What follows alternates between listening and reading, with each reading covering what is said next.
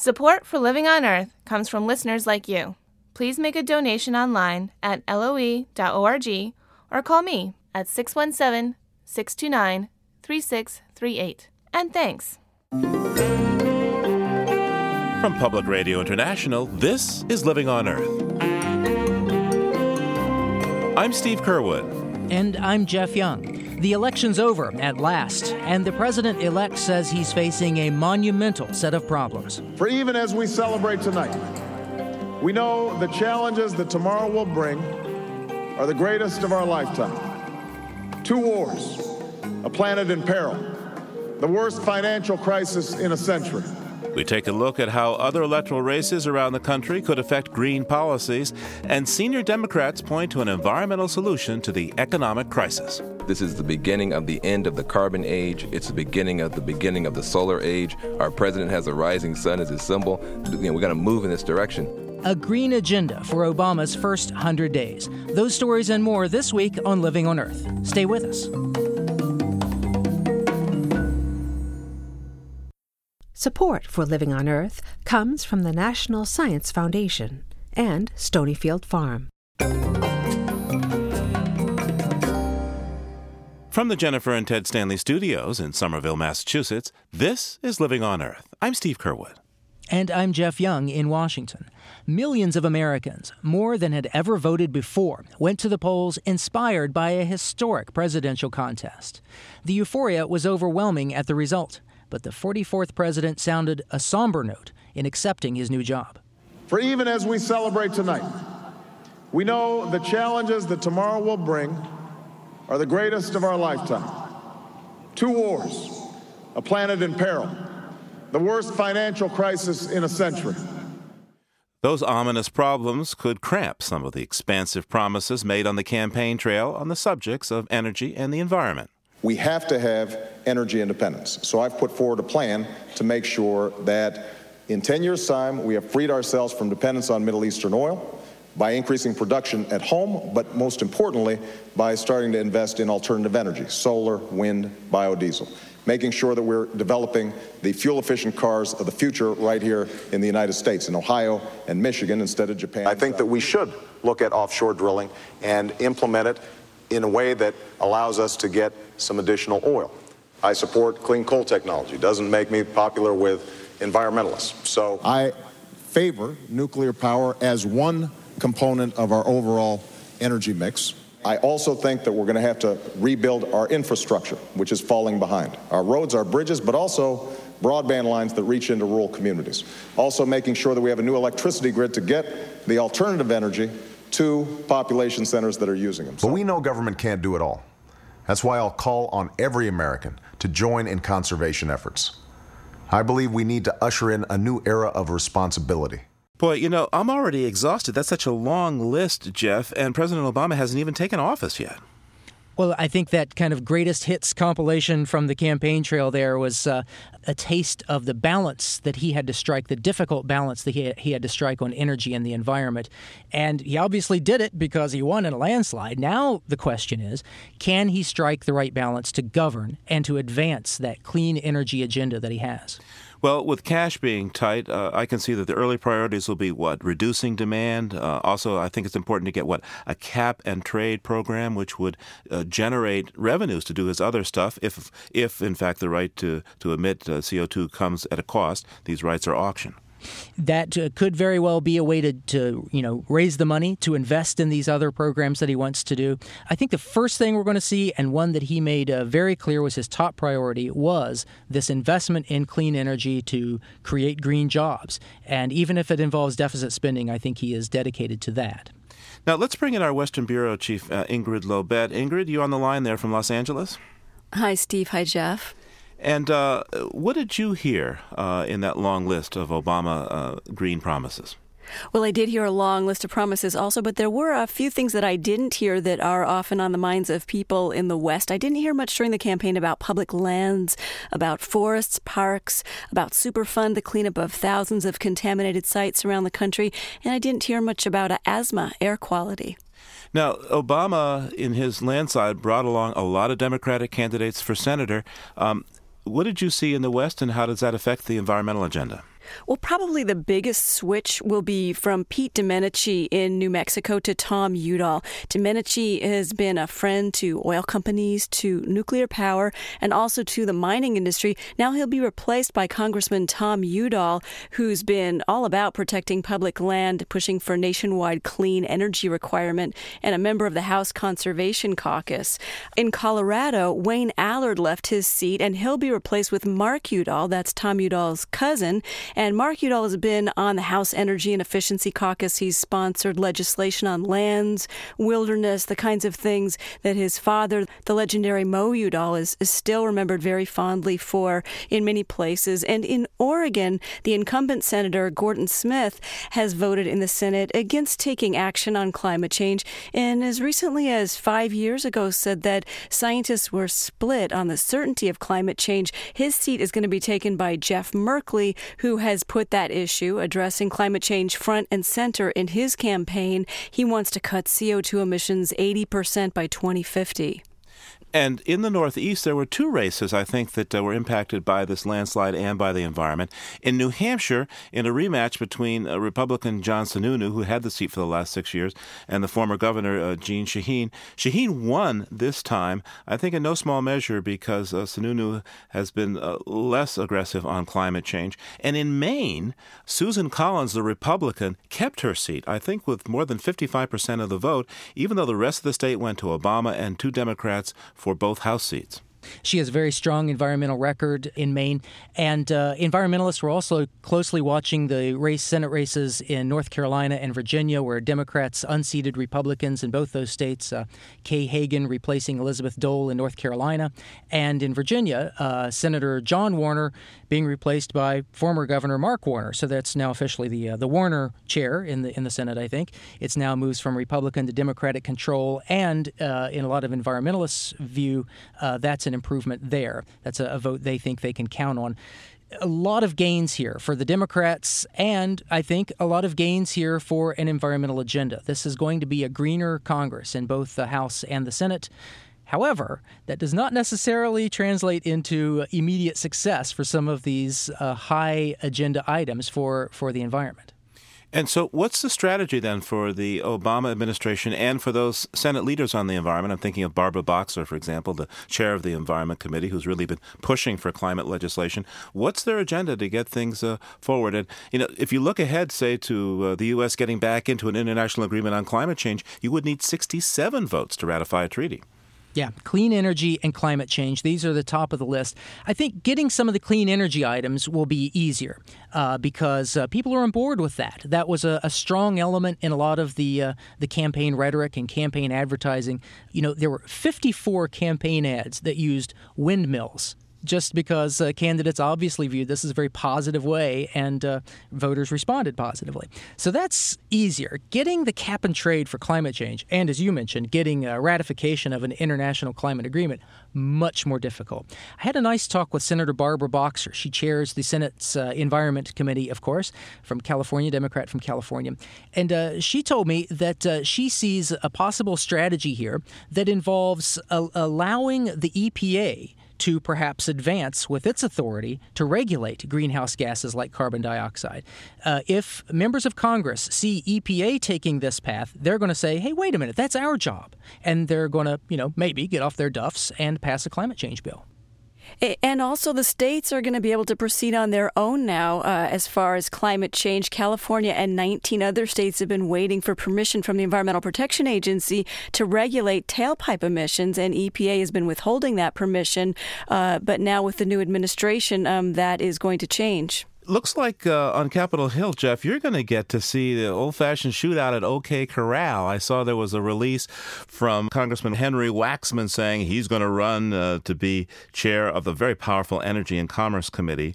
That uh, Congressman Dingell from Michigan has had as his fiefdom either as the chair or the senior member, I don't know, for the last 20 years or something.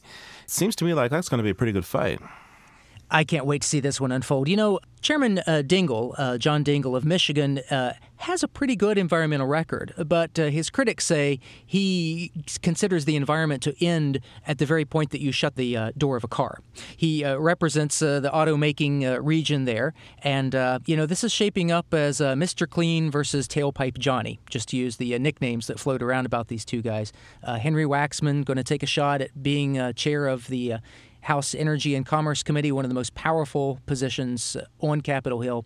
This is going to be very interesting to see how this shapes up, and it could be very consequential for what kind of climate bill emerges from uh, the House.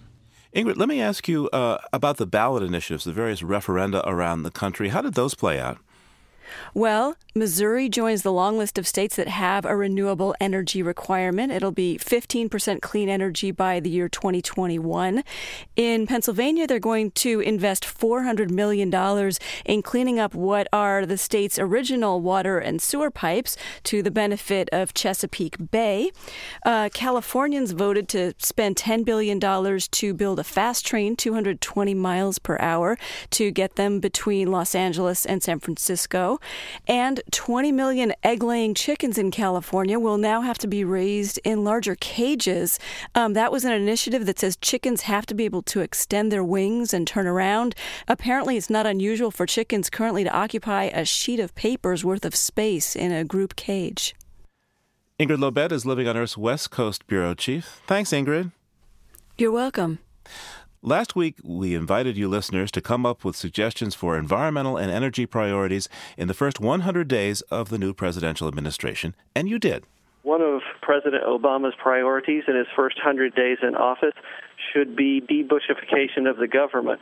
This would be removing Bush appointees that are either unqualified or politically biased. I think one of Barack's first actions should be to rejoin the world community by re signing the Kyoto Treaty. I think this will send a clear message to the world and to all Americans that he's committed to resolving the climate crisis and working with all nations in a global effort.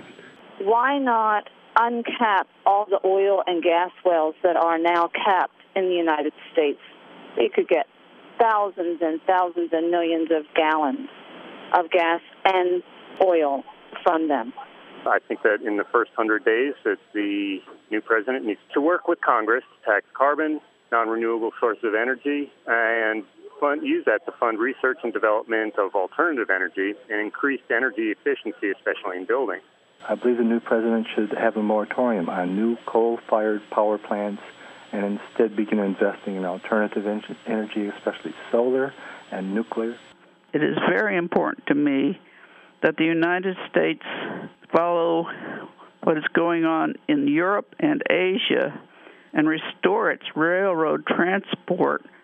The cross country railroad transport is except for a few routes is shockingly bad. I think our food system is broken. I'm, my biggest concern is animal agriculture. According to the UN, the raising of cattle contributes more to greenhouse gases than cars do. And this is an issue that I would very much like our president to address. Voices of our listeners Matt Trostel from Texas, John Detterling from Maine, Judy Dobbs Matter of Pennsylvania, Caleb Crawford of Mississippi, Jack Hilder of Michigan, Andy Palmer from Pennsylvania, and Isabella LaRocca of California. And thanks to many more of you who also weighed in. Just ahead, more ideas for President elect Obama's environmental priorities and the echoes of another president who took office in shaky financial times. Keep listening to Living on Earth. It's Living on Earth. I'm Steve Curwood. And I'm Jeff Young. What will this election mean for the safety of our food, our medicine, and the products we buy? For years, we've been reporting on the Bush administration's approach to safety and health regulation, and for years, we've heard charges that enforcement was weakened and science undermined. One of Washington's top watchdogs, the GAO, the Government Accountability Office, said political appointees influenced scientific assessments of hazardous chemicals at the Environmental Protection Agency. Here's John Stephenson, Director of Natural Resources and the Environment at the GAO they're getting involved in the science portion, the early assessment of chemicals. They should not be muddling in the front part in the science. And scientists accuse the Food and Drug Administration of using industry friendly studies to evaluate the safety of a chemical found in baby bottles. Beth Jordan is medical director of the Association of Reproductive Health Professionals. The FDA's current draft assessment concludes that BPA is safe. This conclusion is based on two studies, both of which are funded by institutions that have a financial stake in the outcome of, of the FDA's decision. On and on it went. Industry lawyers held key government positions. Agencies ignored their own science advisors, and industry lobbyists sometimes wrote new regulations. President elect Obama promises change, but what will it take to really change these important regulatory agencies after eight years of Bush administration control? Well, Dr. Lynn Goldman has some thoughts on that. She's a pediatrician who served in the EPA as an assistant administrator for toxic substances during the Clinton administration. And she's now a professor at the Johns Hopkins University's Bloomberg School of Public Health in Baltimore, where she joins us now. Dr. Goldman, welcome to the program. Hi, Jeff. It's nice to talk to you. Dr. Goldman, what is the most important thing for the new president to do with these regulatory agencies? Well, I think in a nutshell, the most important thing is that the new president would bring in people who could restore the integrity of the regulatory processes in the federal government. I would hope for people who would have a very fundamental respect for the law um, and a respect for the science and incorporation of the science in the rulemaking process. Some of the concerns about the meddling with the science has been directed not at political appointees, but at the career scientists the experts who dedicate their lives to providing science and serving the public, and um, in many many instances, they've been constrained to be able to communicate honestly. Well, that is certainly on the minds of our listeners. Uh, Rod Roderick, he's uh, one of our listeners from Michigan City, Indiana. He left uh, this comment for us my advice to the next president would be to have his key people, the ones he's going to put at cabinet levels, to listen to the senior civil servants in those departments, EPA, whatever. Listen to what they have to say. Uh, obviously, they're going to get to hear what the lobbyists have to say. They're paid a lot of money to get the corporate point of view in in the door, but. Uh, I think sometimes that uh, people just don't listen to the real knowledgeable people who've spent 20, 30 years on the job. Is there a, a, particular item that you think stands out as uh, something that should be at the top of the list that absolutely must be corrected, taken care of right out of the gate? We have seen very, very risky circumstances over the last couple of years with issues such as um, melamine in pet food and now in infant formula in China and maybe in the food supply in the U.S. Food safety issues um, such as the salmonella epidemic that we had last summer that had been dealt with in a very ineffective process, in, in my view. And I think that this is going to be very important for the new administration to address. There's been a, lot of effort to promote free trade, which has probably been a good thing in terms of international relations and and probably um, overall good in terms of the economy but there have not been adequate protections in terms of making sure that those goods and commerce are safe. Europe has moved forward with legislation that's, that's a lot more rational. There was a time when we were well ahead of them in terms of safety of our products, but um, at this point in time, that's not the case. What's your feeling? Are we headed toward a, a system that's going to uh, make our, our children, our products, our medicine, our food uh, a little safer? I do feel optimistic about that, absolutely. Too often, when we talk about these issues of, of regulations and, and safety, it's as if though we're all in conflict about this and it's industry versus environments or it's job versus the economy. And that is not a way that produces productive results. I think we have a new administration that can bring people together to find approaches to make things safer, and I do feel very optimistic about that. On that hopeful note, uh, Dr. Lynn Goldman, professor at the Johns Hopkins University Bloomberg School of Public Health in Baltimore, thank you very much for joining us. Thank you. Critics of the outgoing administration say it's not just product regulation that's been lax, there's also been a lack of support for environmental justice. Even so, the environmental justice movement has continued to grow. Grassroots activists keep fighting the disproportionate effects of pollution on the health and prosperity of communities of color in the United States. Joining me for a look ahead at what an Obama administration will mean for these concerns are Monique Harden and Cheryl Johnson. Monique Harden is an attorney who co directs Advocates for Environmental Human Rights. They're a nonprofit law firm headquartered in New Orleans. Ms. Harden, thanks for being here. Thank you for having me, Steve. And also, we have with us Cheryl Johnson. She's the director of People for Community Recovery, a nonprofit that deals with pollution issues in the urban communities of Chicago. Ms. Johnson, hello. Hello, Steve. How you doing? So, Monique, let me start with you. How different do you think it's going to be for the environmental justice movement having an African American for president of the United States?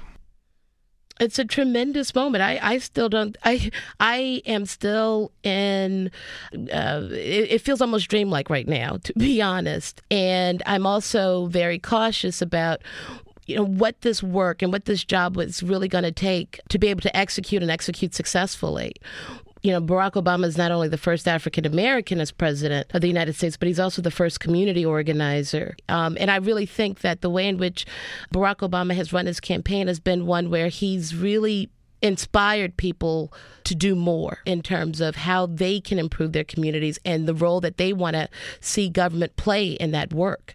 And so I think it's one that really supports and buttresses the work of people around this country who want nothing more than a safe place to live, to uh, for their children to grow up, and they see the government in the past working in ways that undermine those very basic, simple goals. Cheryl Johnson. Well, I think of this as a wake up call for African American community. It's not so much being dependent on the White House to do everything for us. It's time for us to go back to our community, wake up our community, organize our community, and say, now we can make change. He gave us the vision to be able to say change can happen in our community, but we have to take those steps. So the sleeping lions is now awake, and it's just about doing what we have to do in our community to make this country a much better country. Cheryl Johnson, where you live, there's so much toxic pollution. What should be done? What do you think an Obama could get done? Well, unfortunately, because our community, I know that my community should have never been sited in an industrial area in the beginning. Okay, but that's that's water under the bridge. The fact is that that community has 60 years of history of people living in that community. And one of the things that I know in this country, we know how to dirty up things, but we don't know how to clean up anything. So what I consider my community, not only is we labeled it a toxic donut, but we also can be an, an open environmental lab, get the real engineers, get the real scientists, and get the real medical experts, and let's learn from the mistakes, but give us the power, take away the red tape, take away the bureaucracy, because we are, uh, quiet as a kept, we are the experts that's in our community. We just don't have the resources to be able to do the things that we need to do in our community. One of the biggest polluter in this country is our auto auto industry. Now they're in a financial crunch, and we're going to bail them out to continue to pollute our environment. It's it's it's a complex issue, and I hope that all these you know environmental issues be one of the importance because of its interconnectedness and its interrelationship to every facet of life. So, Monique Harden, you wrote uh, a recent opinion article, and I quote. Uh, the Clean Air Act and Clean Water Act have permitted industrial facilities to contaminate communities of color, some tragically into extinction. What do you mean by this? Um, the problem that we have is that the laws don't protect human health and they don't protect and sustain our environment. And as a result of that, uh, for example, in the state of Louisiana, where I live, we've lost five historic African American communities uh, from contamination and pollution caused by facilities that had permits to operate. It's a real problem to be able to look at the you know just the physical landscape of our country and be able to point to areas that used to be communities that are no longer that no longer exist and they no longer exist because of uh, really flawed environmental laws. So, Monique Harden, let me ask you this: How much pressure do you think uh, President-elect Obama is going to be willing to put on industry? Well, um, he's already stated in a televised interview that he sees that another area where tighter governmental control and regulation is needed that is in addition to the uh, the situation on Wall Street and the financial crisis that that's brought on is the chemical industry and ensuring that uh, the way in which they operate how they transport their materials how they manufacture and dispose of them uh, are done in a way that makes the communities that are near them safe and secure. Uh, that's going to require a major overhaul in existing laws and federal policy and practices which uh, we look forward to uh, President Obama being able to usher in and supporting him in that way. Barack Obama was not elected with a majority of white people in this country. The, the returns show that if just whites had been in the election, he would have lost. But he had, of course, tremendous support from many whites and, of course, uh, a lot of support from people of color. To what extent are you concerned that people may see activism or concern by President Obama in the area of environmental justice as, as working on behalf of a special interest group? I think he's got the ability, no matter what the issue is, to explain it and present it in a way where everyone sees it's it is in their best interest. Um, he's got a real skill for working in a way that is really about unifying and bringing people together. I think, you know, with environmental justice, if we begin to see environmental justice as not something that would divide or alienate one group from another, but instead really unify people, I think one of the ways in which we can approach it is looking at it this way. You know, we are losing communities to contamination, pollution, unsustainable, hazardous uh, developments, and a number of industrial operations. Our country is only as strong as all of our communities. And if we allow some communities to be sacrificed for polluting industrial operation, then we're sacrificing a part of ourselves. Cheryl Johnson? Well, I just want to say that this is a quality of life issue, and one thing I'm clearly I'm clear in my mind that I understand, and it has nothing to do with any kind of special interest groups or no lob- lobbyists or anything like that. Pollution has no boundary.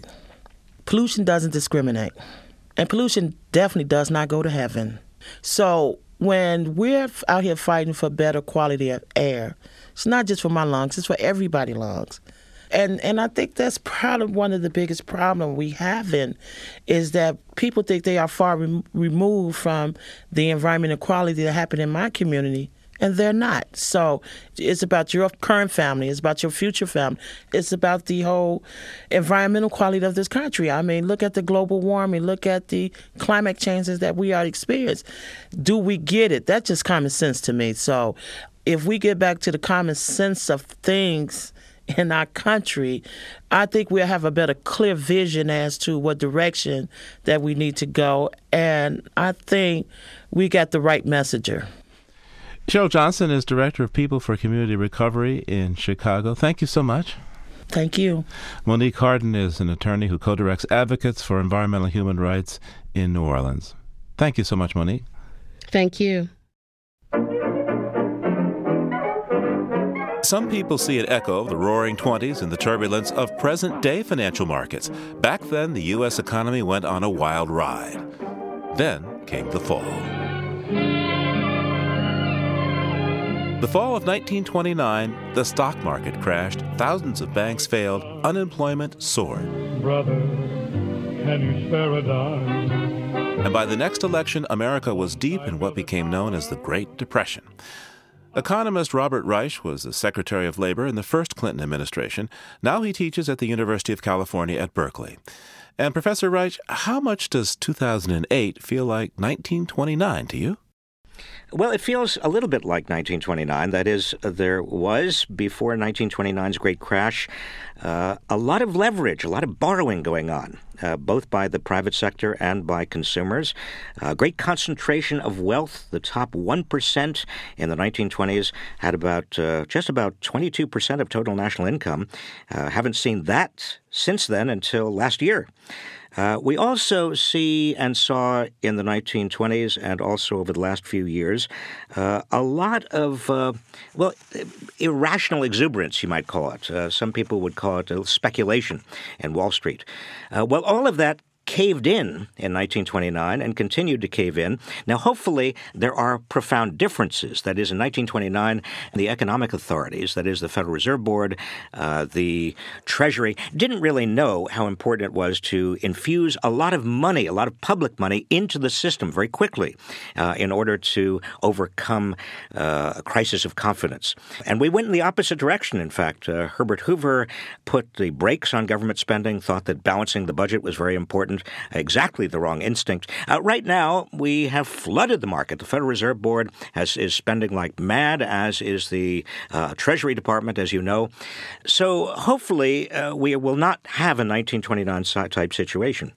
So, Mr. Hoover lost his job to a man named Mr. Roosevelt, who came in on pretty much a landslide and had this to say as he began his term.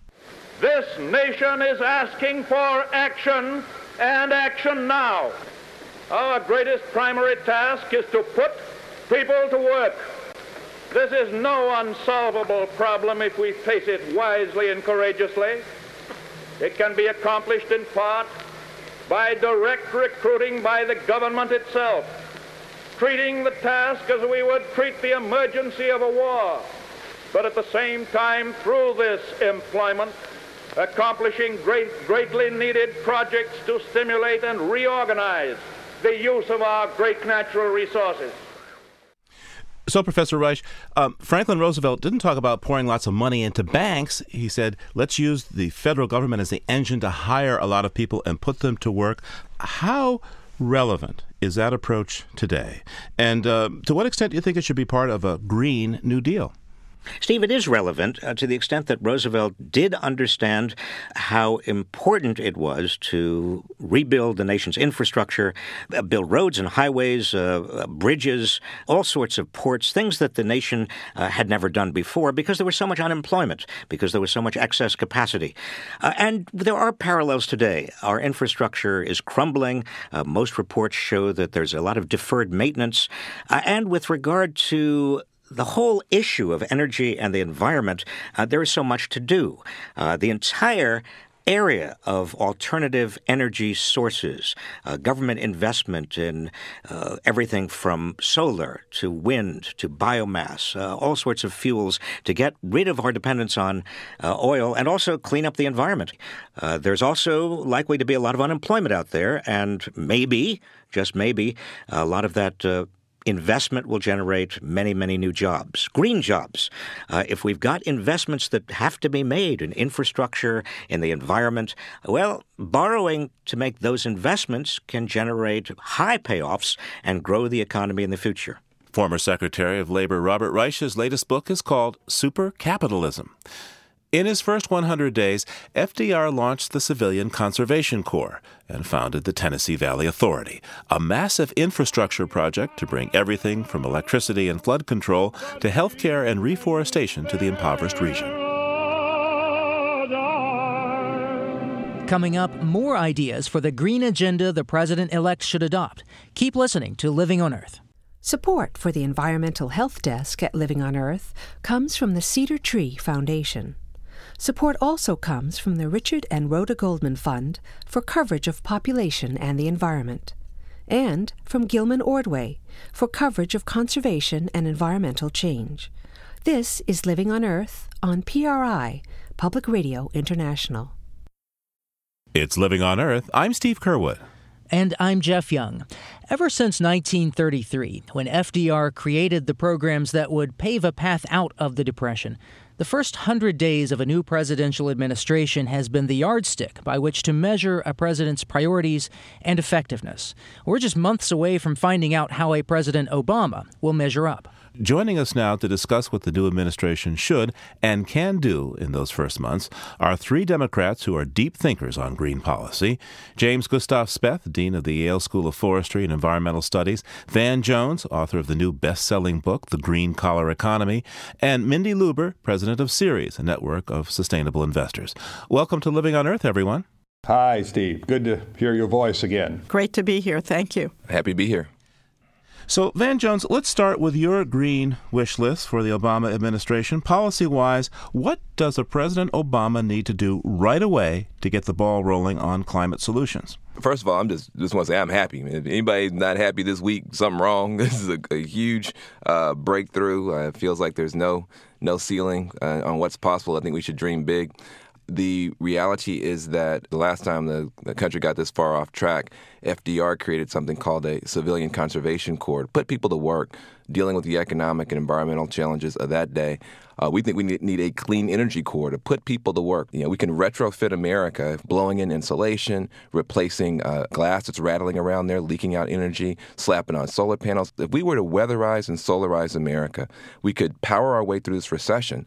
We could cut carbon. We could increase the value of people's homes, and we could show that green solutions don't cost more. They actually save people money. You know, if our, our buildings were 30% more efficient, we'd be putting out 30% less carbon. But much more importantly, that work pays for itself uh, in energy cost savings. You could actually pay the government back. It could be revenue neutral. But now, how do you get this at the top of the agenda? How do you get this to happen at the beginning? I mean, Jeff Young, they're they're in Washington. Uh, there are a lot of things competing on on the agenda in these first hundred days. Absolutely. And I think we're also going to hear a uh, pretty sharp argument from opponents of action on climate change that eh, with the economy heading into a deep recession or possibly worse, this is not the right time to do something that might add to energy costs. Uh, Mindy Luber, isn't that going to be a pretty pretty serious argument? Absolutely. You know, President elect Obama said in his acceptance speech, he talked about two things amongst some others. He talked about a planet in crisis and an economic crisis. One recommendation for President elect Obama is tie those things together. They are not separate. If the planetary crisis goes forward, it will exacerbate the economic crisis. We need to tie them together, build the real costs from climate change into our economic models. And in the discussions that will be happening from day one on market reforms and on economic stimulus packages, make climate part of those discussions because they belong there. They're financial issues as well as they are economic or environmental issues, and they need to be built into the market reform discussions. And right now, our tax code gives incentives to high carbon technologies. We need to switch those tax incentives and do it sooner rather than later stop giving tax incentives to high carbon intensive technologies, and provide the tax incentives to the green technologies that are going to be the future of our economy. It is not all about costing money. Addressing climate change is about creating the green economy that is the economy that's going to take us into the next decade and the next several decades. Gus Speth? Well, I would agree very strongly with the very powerful pitch that Van and Mindy have made. Uh, but I also want to raise a little caution flag. At some point, very early in this administration, we're going to have to go beyond the uh, proposals that they are describing and cap the emission of greenhouse gases in the United States and establish goals for their rapid reduction. And it's going to require a climate legislation moving through the Congress that's compatible with the international climate regime that will be forged at Copenhagen in December uh, of uh, 2009. Jeff Young, um, hasn't the point been made on Capitol Hill that you can, by having cap and trade legislation, you can finance all this other stuff? Well, uh, I think a lot of people, when the, the Warner Lieberman bill uh, almost sort of kind of came to the floor, uh, there was a realization here wow, this is going to raise a lot of money. And you saw the finance committee guys wanting to get in on the game so they could help spread that money around. So I think uh, in Congress, at least, you could uh, try to sell this among people as a, uh, a revenue generating activity that's not called a tax which is something that I think a lot of people are going to find appealing. And, and, and the money is raised by what auctioning off the carbon rights, and that's worth what Correct. fifty billion a year, something like that. Well, it's going to depend on the shape of the program, but um, Senator Obama, now President-elect Obama, has committed to a uh, an auction style program there, which would generate a lot of income. And that fits into your mathematics, Van Jones. Well, uh, well it, it sure does. I mean, I, I definitely want to, to echo the dean here. You know, cutting carbon is the biggest human rights and civil rights issue of our time. The people who are going to get hit first and worst if we don't dramatically reduce carbon are poor people, vulnerable people all around the world. So we say that a dramatic reduction in carbon is the right policy. What we've got to be able to do is to, to take care of people now and going forward. Yeah, I couldn't agree with that more. And I think you, the use of these revenues from the auctions can be used to cushion the impact on low income groups and on the groups that are adversely affected uh, by the legislation. And that's very important. There are other things that President elect Obama wants to do that would also be very effective in providing decent economic opportunities and adequate incomes for people who could be otherwise seriously affected by rising energy prices. Van Jones, I'm wondering uh, what you think about where uh, coal should fit in the future here, and, and what should uh, President Obama do? So what kind of message should he send to the coal industry? Well, right, right now, coal fits in really well where it is, in the ground, where I think it belongs. and, and and I think that we need to quit with the fantasy about clean coal. We could, you know, we could have clean coal, or we could have unicorns pull our cars, or we could have fairies light our homes with their wands. We don't. There's no such thing as clean coal technology right now. What we do have is a is a Saudi Arabia of wind and a Saudi Arabia of solar, and existing technology to tap that. We've got to have a breakthrough in transmission. We have got to have a breakthrough in, in energy storage. But uh, we got to talk a lot more about the losers here, not just the winners. We want to make sure that um, you know, we spread those green jobs around. But some people are going to lose their jobs. We need to say to our coal miners in this country, who are heroes, uh, who have sacrificed their lungs, they sacrificed their communities, they're now being asked to blow up their grandmother's mountaintops to keep powering America. You're heroes. We appreciate you. We want to retire you with dignity and honor. We're not going to try to make you go work for Walmart or you know, become a computer programmer or something you know crazy. We want to retire you with dignity and honor. You've powered America to this point, but now it's time for those 150,000 people to be able to step back so a whole new set of industries can step forward. Getting the politics right, making sure people understand that there are material gains here is critical. We can't drill and burn our way out. We can't uh, mine our way out. We can invent and invest our way out, and that's the, the right direction for America. Now, Gus Speth, um, you were around uh, with the Clinton Gore transition, and as I recall, um, Vice President Gore, in particular, is identified with trying to set up a BTU tax to take on the question of carbon back in 1993. And, um, well, I think to put it mildly, Congress rejected that. Um, less kindly, uh, one would say that Mr. Gore had his head handed back to him trying to do something right away on climate change using tax policy. Well, it's a totally different situation now. You know, we, we, we know that the climate issue is far more urgent today than it was then. And I think that the president needs to convene a uh, sort of a brains trust right away to come up with a, a comprehensive overall plan to deal with this climate threat. Uh, this is a threat that the scientists are actually more concerned about than the environmentalists. Uh, it, it's going to require a, a huge effort. We need somebody at the cabinet level who's going to be responsible for steering this large effort through the administration. I think the second thing the president ought to do is to convene a White House meeting uh, of top scientists on this issue. He went from there to a major address to the American public from the Oval Office on what we have to do to deal with our combined problems of climate energy dependence and the need to get the, the economy working. I think he's got to take these three issues to the public together in a compelling way that really galvanizes and is the springboard for a, a large administration effort. If I could just build on that, the president ought to appoint a climate czar, somebody who organizes every agency, because there's something that needs to be done in every agency to finally address this problem. It would be that person that would take the recommendations of this major gathering, and move them forward, whether it's through the Energy Department or the Commerce Department or the tax code or the SEC. There are implications throughout government. Having one person reporting directly to the president, making this a priority, coordinating all the efforts of the administration is the way to get things moving, and we would urge President elect Obama to consider that as part of his priority plan. So let's go back to you, Jeff Young, on, on Capitol Hill. Um, we've laid out some really big issues here.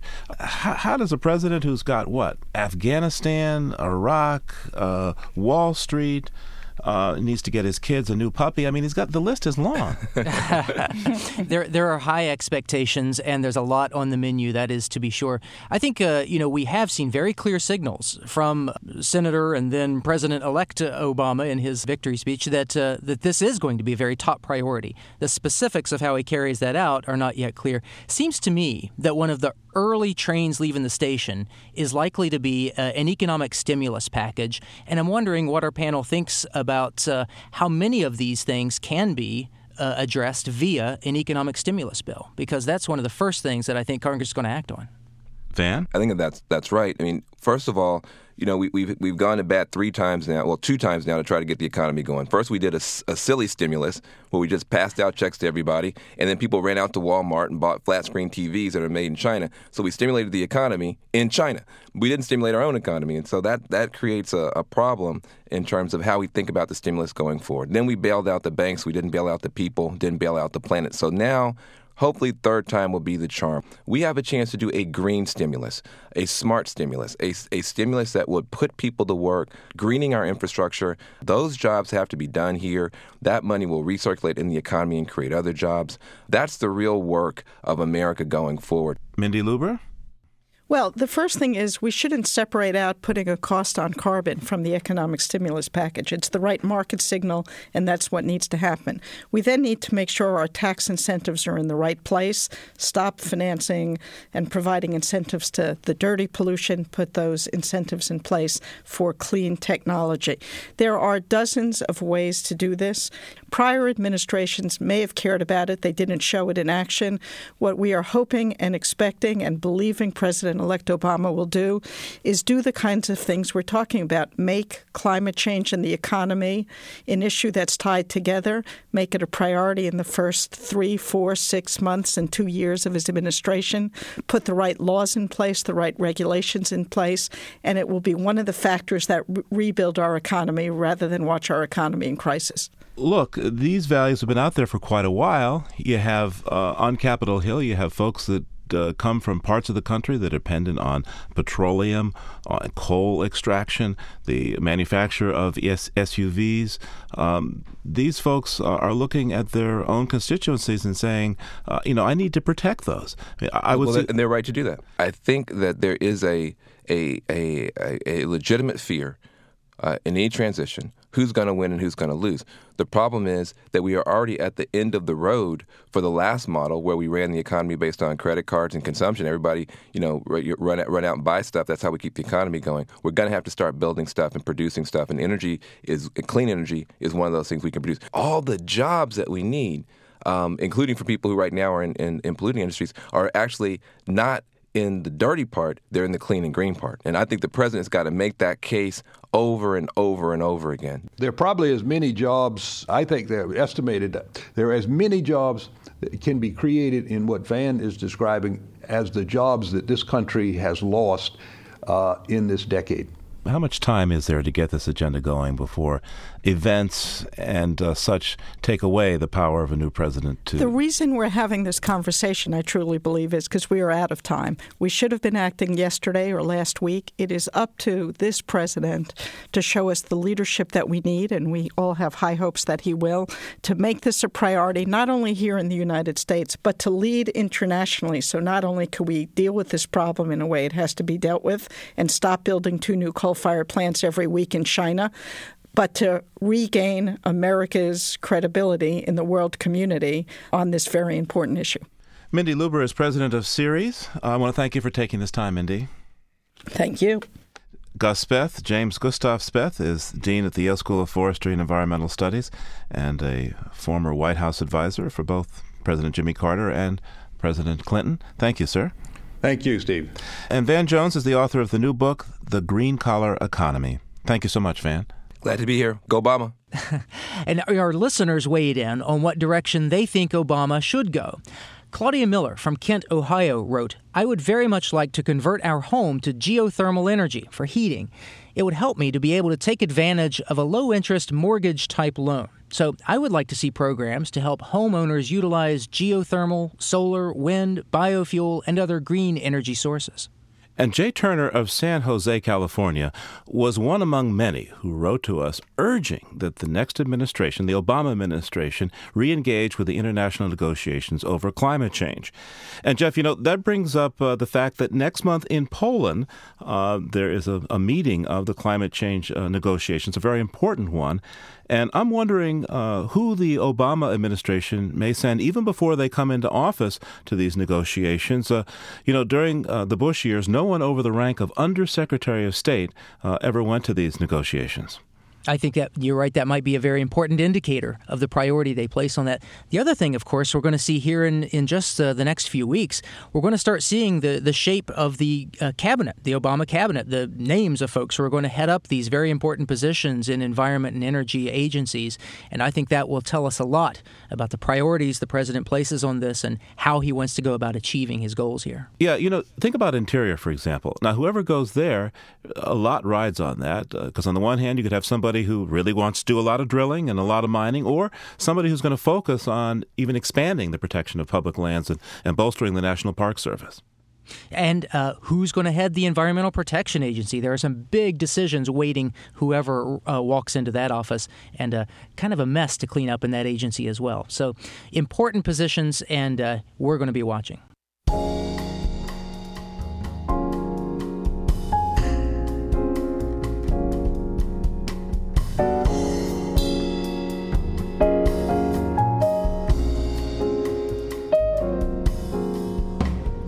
Under current federal law, the Los Angeles River is not entitled to protection as it doesn't flow all of the time, and that makes developers happy.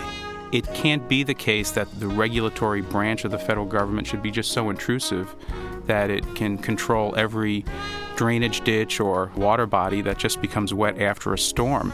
But activists say the waterway is the soul of the city. The fight to save the Los Angeles River next time on Living on Earth.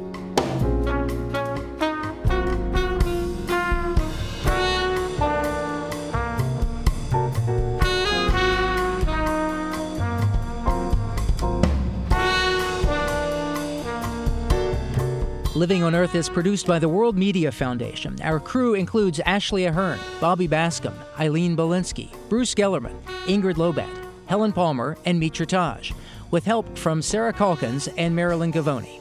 Our interns are Sandra Larson and Jesse Martin. Jeff Turton is our technical director. Allison Lirish Dean composed our themes. You can find us anytime at loe.org. I'm Steve Curwood. And I'm Jeff Young. Thanks for listening. Funding for Living on Earth comes from the National Science Foundation, supporting coverage of emerging science, and Stonyfield Farm, organic yogurt and smoothies. Stonyfield pays its farmers not to use artificial growth hormones on their cows. Details at stonyfield.com. Support also comes from you, our listeners, the Ford Foundation, the Town Creek Foundation, and the Oak Foundation, supporting coverage of climate change and marine issues the Rockefeller Foundation and its campaign for American workers.